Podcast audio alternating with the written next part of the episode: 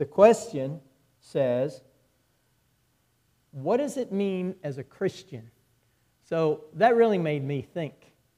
Is it, is it that contentment to the Christian, for the Christian, of the Christian, has a different ring to it or a different flavor to it? Is there any difference between being content as a human being who does not acknowledge God and does not, um, in other words, it's just basically a mature attitude towards life that realizes some things can't be changed, and so we accept those. Is there anything different from that for those of us who seek to follow Christ with our life?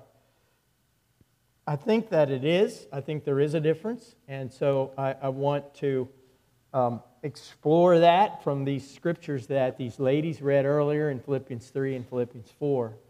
I just would start with noting that, uh, like I was trying yesterday to catch some of these spotted lantern flies or to kill them, um, or to trying to catch a, a cricket something that springs away from you just as you almost seem like you think you're at it or you're going to get it, and ping, ping, it goes off some other direction.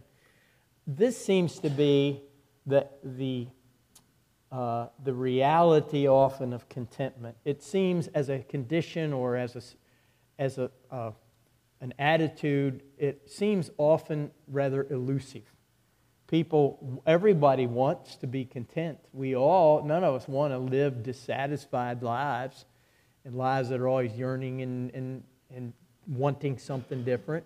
But people have pursued this feeling of peace and peacefulness in many different ways and have often found that it just seems as though it it jumps away from you. It's just as like you're trying to catch a cricket or a lanternfly. Um, I believe that the standard definition of contentment would be something like living happily or in your current circumstances or accepting your circumstances. Something on that order is our idea of contentment. And there's certainly nothing wrong with that, and that's certainly worth pursuing in our lives as a goal that we would be accepting of whatever circumstances we find ourselves in. Tough. This is a tough, tough thing because circumstances are uh, sometimes so different than what we dream about and what we picture and what we want. You find yourself lying in a hospital bed somewhere or in a nursing home uh, doing rehab or something, and you're sitting there not just for a few hours or even a few days, but weeks or months.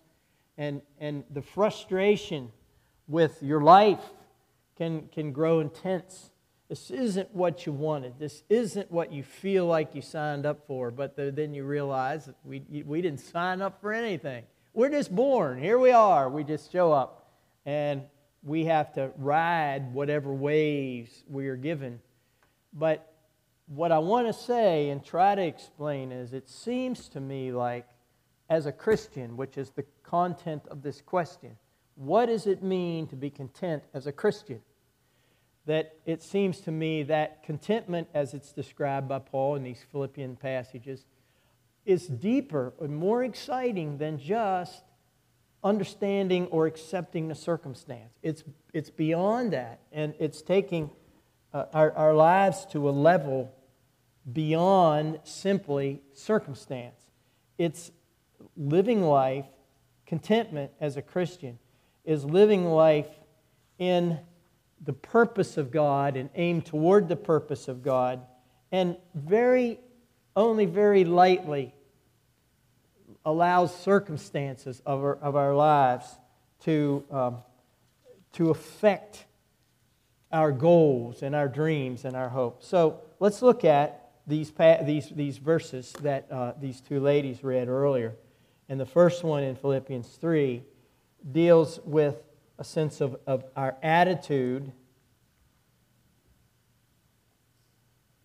This is the difference. What I'm saying is that these, these point out uh, the difference is Christ versus circumstance. Normally, we think of contentment as accepting our circumstance. Paul says here, as he talks about this issue, no, it's more than that. It's pursuing Christ. Circumstances fall where they may my, the health of my body comes and goes as it, as it will. but I'm pursuing Christ with my life. And in that pursuit of Him, I find the, the restlessness and the things that cause me to discontent just melt away. They fade away because they're no longer governing the disposition of my life. Um, in the beginning of this passage, he talks about in chapter 3, verse 6 and verse 5 and 6, he talks about his pedigree. He talks about his history, how he was born into a very um, prominent family, and he is born into, it just happens to be a, a chosen tribe of Israel, the tribe of Benjamin. The, Benjamin was one of the tribes that stayed loyal to King David in all that Old Testament swirling around of, of, of strife and bloodshed. Judah and Benjamin were close to one, another geographically. King David was from the tribe of Judah. And so these, these two were, were sort of the, the, uh, the favorites of each other. And Paul says, I was from this tribe, I had this pedigree, I was born in this circumstance, I had flawless education, I grew up with many advantages. And when I became an adult, I chose to pursue those advantages. And I had a good reputation. I was flawless in my execution. And he, he tells about how he, he was zealous for the law, which he felt then that Christians were uh, faulty uh, uh, towards. So he pursued Christians to get rid of them in his, in his zeal for the Jewish law. So he says, it, it really doesn't matter. You could pick and choose any type of advantage of your life, any kind of a, of, of a feeling, that any kind of, a, of, of something that causes you to feel good about yourself, to feel perhaps proud of yourself. It could be circumstance, it could be talent, it could be resources, it could be health, it could be education that you have. It could be the fact that you've been able to travel or had opportunities that other people never have that cause you to kind of perhaps not outwardly, but inwardly swagger a bit and say, huh, I'm, I'm better off than this person, I'm better off than this person, I'm smarter, I'm stronger, I have this advantage.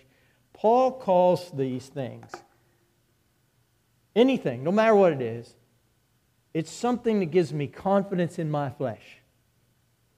It's something about which I feel very good about myself. I feel very proud about myself could be some accomplishment or achievement, could be the house that I live in.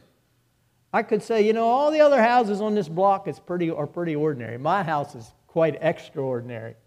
You know, I've got this design or I've got this, uh, I've got this uh, feature, and it just sets mine apart as unique. It doesn't matter what it is. It's what he calls here it is those things that give confidence in the flesh. Now, Paul, Paul lists a list that was important to him, and he says, Those things are irrelevant. I've come to the point in my pursuit of Christ where all of these things that would make me feel good about myself and that naturally should be, seems to be a very laudable thing, a very important thing that we have a good self image and we feel good about myself. And Paul said, every bit of those, every bit of that self confidence, all of these things that give me confidence in my fleshly achievements or my, my fleshly nature, they're all expendable. If they're, if they're lost or if they're damaged, he goes on to say, they, they're not going to stop me from accomplishing the most important aspect of life. I want to know Christ. I want to pursue Christ. I want, he uses the word gain or profit. I want that to be on the profit side of my ledger. Not just that I heard about Christ, I heard that a church is called the Church of Christ or something like that. I want to know. And he said, all of these things that I, that I cheer on about my life and I say, well, this is a notch on my accomplishment, this is a notch on my stick. Um, all of those things, if I lost them, or if they, if they turn sideways, or maybe I'm proud of my health, I've taken care of my body, and, and you know, here I am up in years and I'm just very vigorous and I'm happy and have pretty much confidence. And then one day you get up, only you don't get up because your health is just taking a 180. He said, okay, whatever it is, it cannot prevent me. These things of my fleshly nature and fleshly circumstances cannot prevent me from knowing Christ. And that's what's important, and that's what I pursue, that's what I'm pursuing. And he says, the point is that none of those things matter as much as knowing Christ. Now, these are not bad things, understand. None of these things that I mentioned, none of these things that Paul mentioned, they're all wonderful things in themselves, some achievement or accomplishment or whatever. That, they're, they're all wonderful. But he says, if it's necessary for me to part with them for the sake of knowing Christ, I will choose to do that and know that I've made a good deal. In fact, he uses, uh, he uses a word in verse 7 and verse 8 that kind of caught my eye as being significant. I put a little tiny box there in your sermon notes that says profit, lost profit. He says in verse 7, whatever was to my profit, and that's all of these accomplishments that he's talked about. Whatever was to my profit, I now consider loss. Why? What good is that? I had all these wonderful things that I've achieved or that I have dreamed and I've accomplished and I just consider them not important. I put them in the loss column. They were my profit column. Why? What is the point? What does that accomplish? It goes on and says, I consider them a loss for the sake of Christ. What is more, I consider everything a loss compared to the surpassing greatness of knowing Christ. I consider them rubbish that I may gain Christ and be found in him, having a righteousness uh, the word gain, now I'm reading the NIV, the word profit in verse 7 and the word gain in verse 8 is the exact same word in the Greek text. And I realize that what he's saying here is I had something that I thought I profited by. But if necessary to give that up in order to profit Christ, to lose this to gain this is no great loss at all. It would be like, let's say, you, you, you have a house and your house is paid for and you like your house. Let's say it's just, I'm just going to say it has a market value of a quarter of a million bucks, 250. Just throwing this figure out here. Doesn't mean anything. So you live in this house.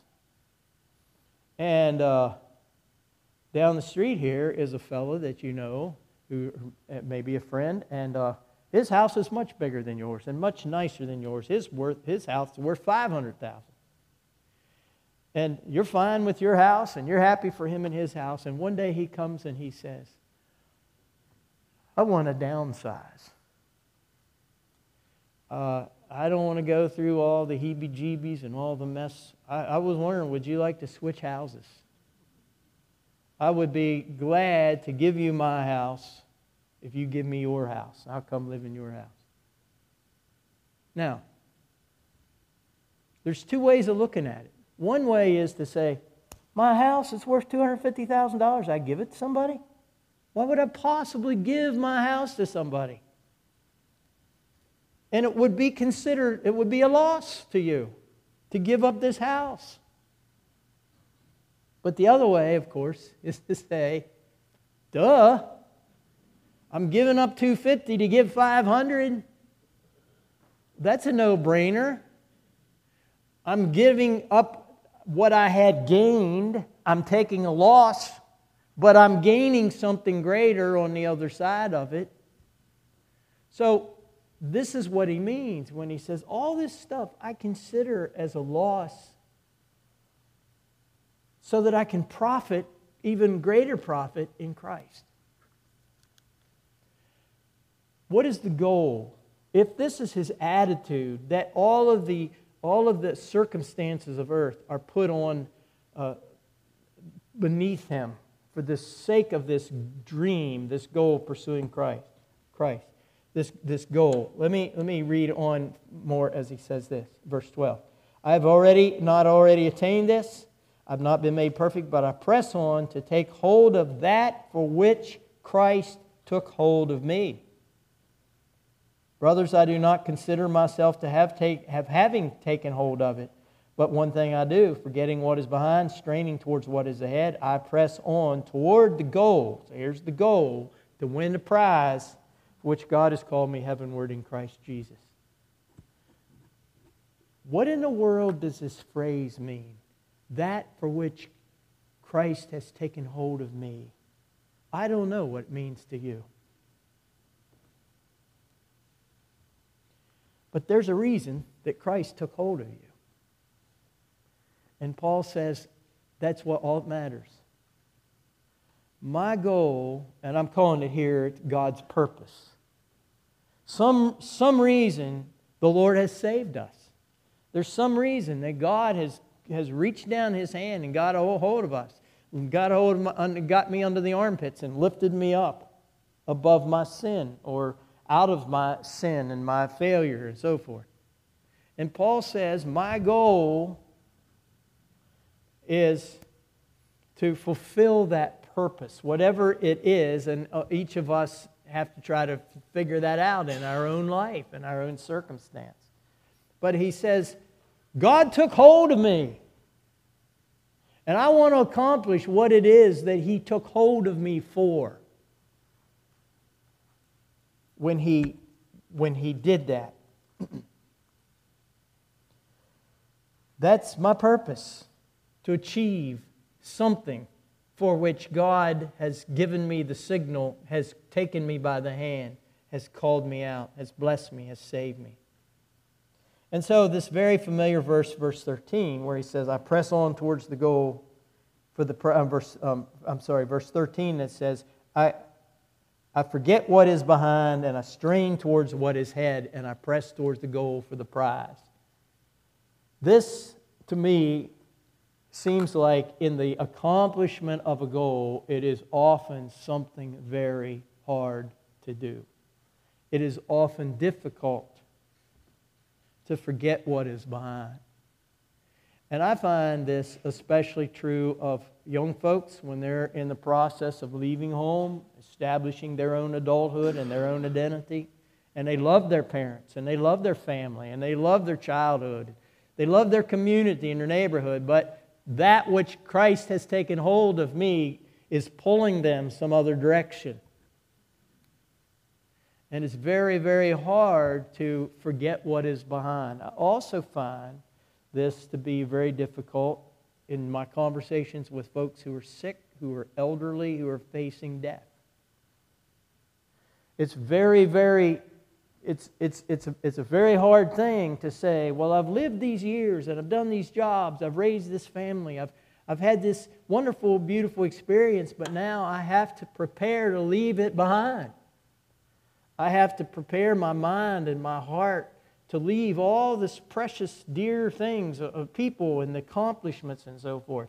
But I'm pressing on. There's a new adventure. There's a new goal. There's a heaven uh, to gain, and I and I'm I have to realistically set earthly things aside because I'm not allowed to stay here but so long. This is a difficult thing for us to process.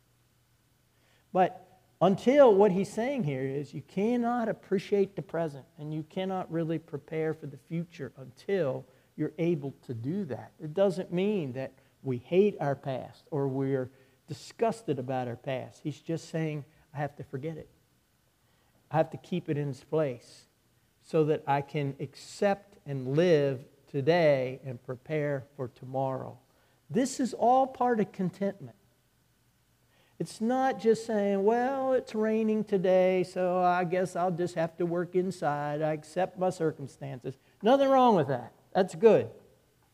But contentment for the Christian is more than simply having a casual, uh, laid back attitude about things that we cannot control. Paul said it's, it's, it's, it's realizing that life is a journey and, and never um, getting bogged down at one point because God's going to pull me forward, and I have to be uh, uh, accepting of that. And so he says in verse 15 everybody who's mature needs to look at life like this. And, and so it seems to me that part of the contentment of a Christian is to seek to live like this. In every circumstance, that we seek to have this maturity that says, this is not just about being unable to change some things, it's about pursuing and gaining the, the greatest profit of all, which is a relationship with Jesus Christ, a relationship with God. So, uh, when I take from this statement about pursuing the goal and pressing towards the prize and so forth, that um, contentment does not mean, as sometimes it's pictured, laziness. Oh, yeah, they're always content. It doesn't matter because they're really just kind of a lethargic person. I saw a cartoon years ago. I've always remembered this. It was a old hillbilly with a, with a floppy old hat and barefoot, and he's standing beside this squalid shack that's hanging on the side of a bank, and it's, you know, the porch is propped up with rocks, and, and, and there's an old sow or cow or a few animals around, and over here's a, over here's a old, couple old hound dogs on their coops, and they just got the laziest looks on their face, and over here uh, is a couple old rusty vehicles up on cinder blocks and brush and weeds growing up through them. And I mean, it's just a picture of neglect. And beside this man is this um, is his son, this uh, little scrawny bucktooth kid. And the old guy has his hand on, on the kid's shoulder and he's, and he's kind of sweeping his arm around the homestead and he said, Son, someday all this will be yours. And I always remembered it because it was just it was just the very picture of neglect and laziness and so forth, and being, being content in that situation. That guy in the cartoon, and sometimes some of us in real life, we don't, we're content basically because we don't ever try anything or want anything. We don't have any particular goals. That's not what the Bible speaks of as contentment, being lazy and saying, Well, I don't need to worry about pressing towards the goal because I don't even have a goal. Well, go ahead and find a goal and pursue it. You can still be content. You can still keep things in their place. You can still put Christ above circumstance. Um, those things, uh, those things, not, in other words, not all good things that we pursue in life are not, let me say it this way not all workaholics are workaholics because they're greedy for money or they're hungry for money. Some are quite content. I've met many people.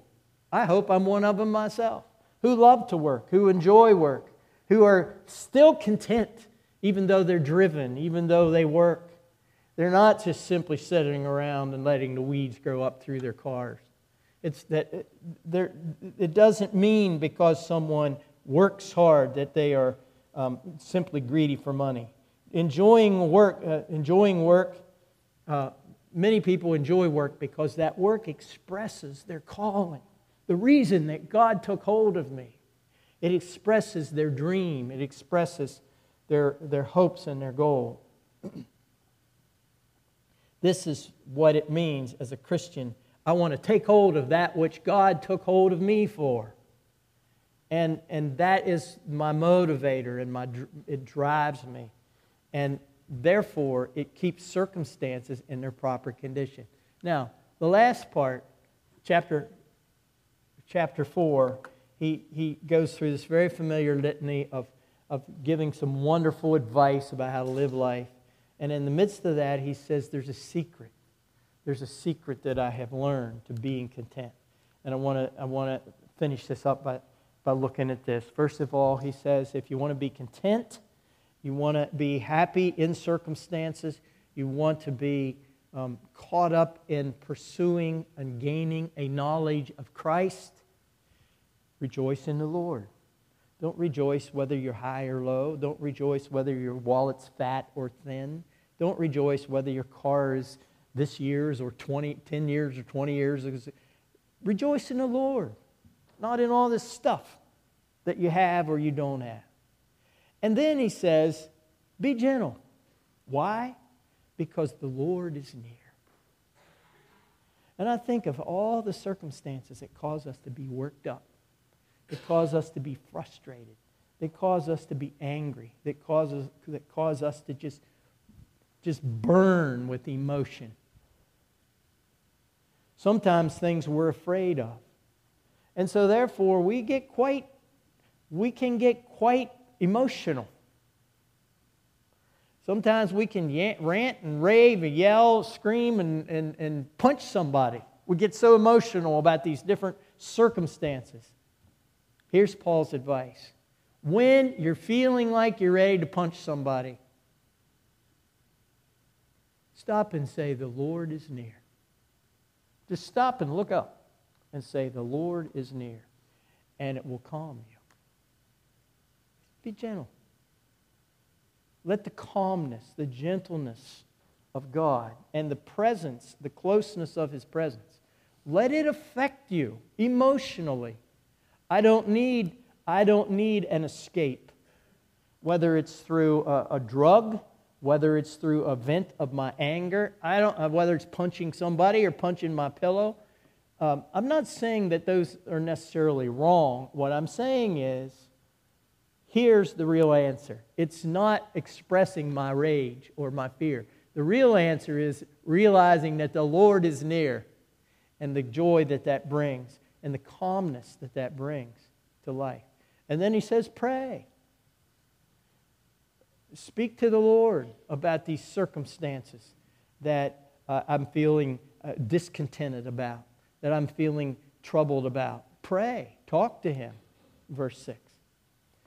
And then I noticed in verse chapter 4, verse 7, oh, and also down in chapter 4, verse 9, something that is very significant. The peace of God, you present your request to the Lord, and the peace of God will Fill your hearts and minds in Christ Jesus. Verse 9 And the God of peace will be with you. I think we need to quit saying, Oh God, give me peace. And we need to start saying, Oh God, I receive your peace. I receive it. We don't have to beg for it. We have to just simply open up our minds and our hearts and our attitudes and take it. The peace of God will. It's there, it's available for us. We don't need to keep asking for Him to send us peace.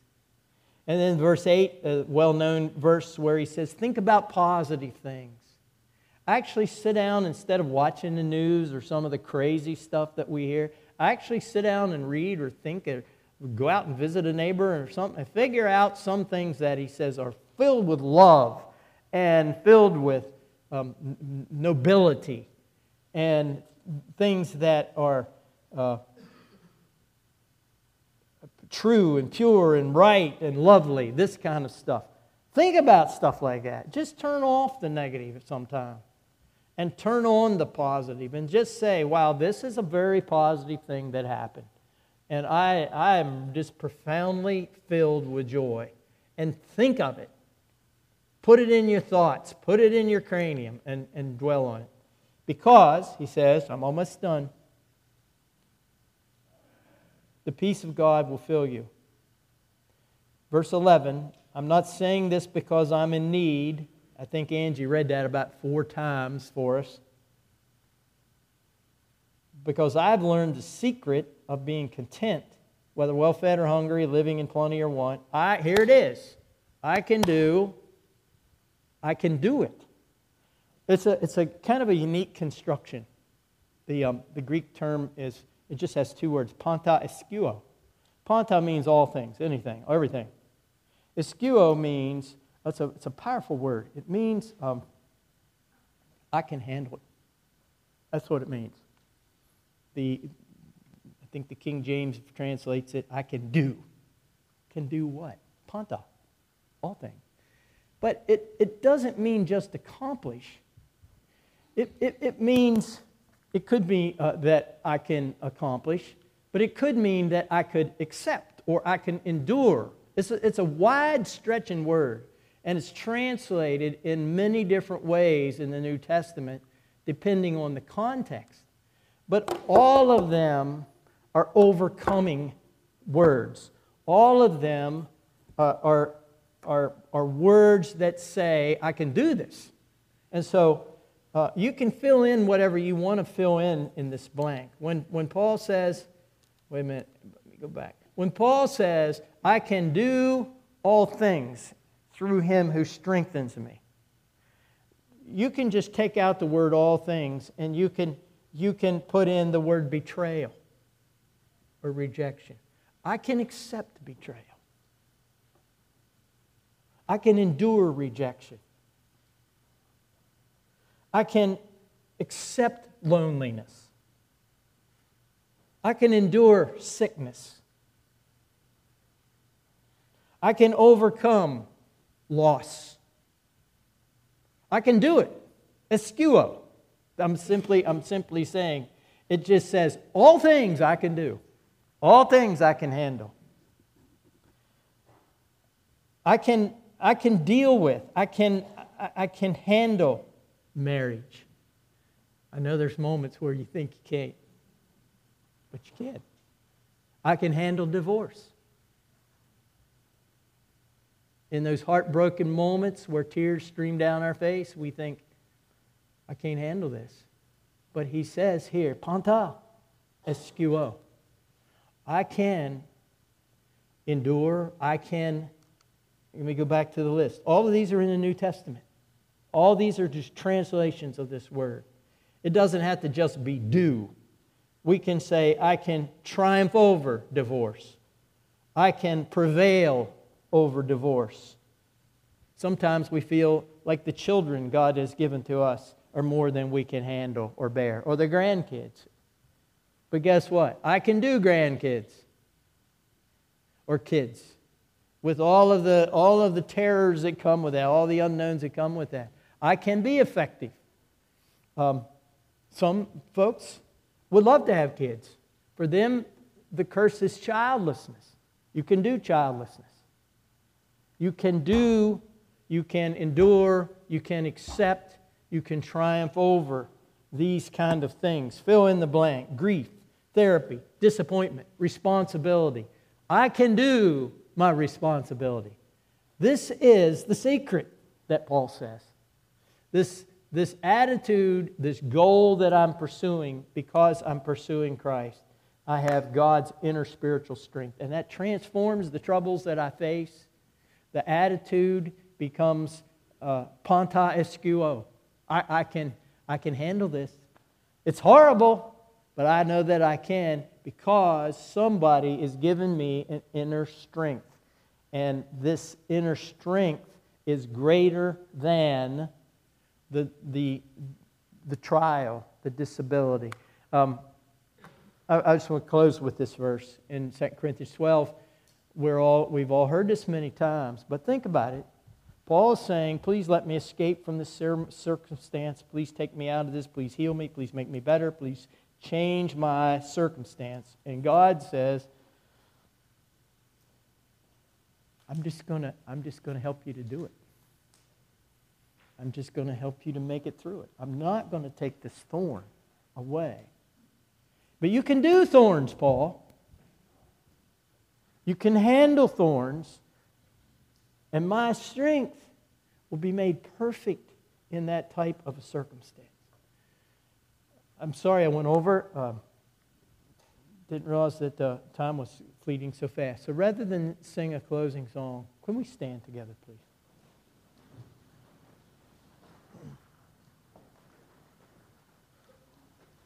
Lord, as you see us today as a group, as a congregation, as family, you know there are many things we need to do, to be able to do. Many thorns we need to accept, endure. And you can help us and will help us with every single one of them. It's a secret to our contentment as Christians. Others may not understand, and they may say, Why don't you uh, pull that thorn out? Or why don't you allow some, something to fix that situation? Why don't you try this or try that? How can you act somehow as if there are other things more important? It's not that the thorns don't matter, Lord. It's just that something else is even more important. And so, in light of that, if we must bear the thorn, we can do it. We thank you. We thank you for sharing with us this, this secret, for giving to us this goal that rises, uh, uh, that helps us to rise above the circumstances that we find ourselves in, so that we can accept whatever flavor given. And it doesn't mean that the other flavors are bad or that we're still not trying to accomplish things. But we accept these things that we literally cannot change. We bless your name. You have taken hold of us. And our, our, our goal today, O oh Lord, is to take hold of you for whatever the reason is that you have first taken hold of us. May your grace, may your wisdom, may your power go with us today. In Jesus' holy name.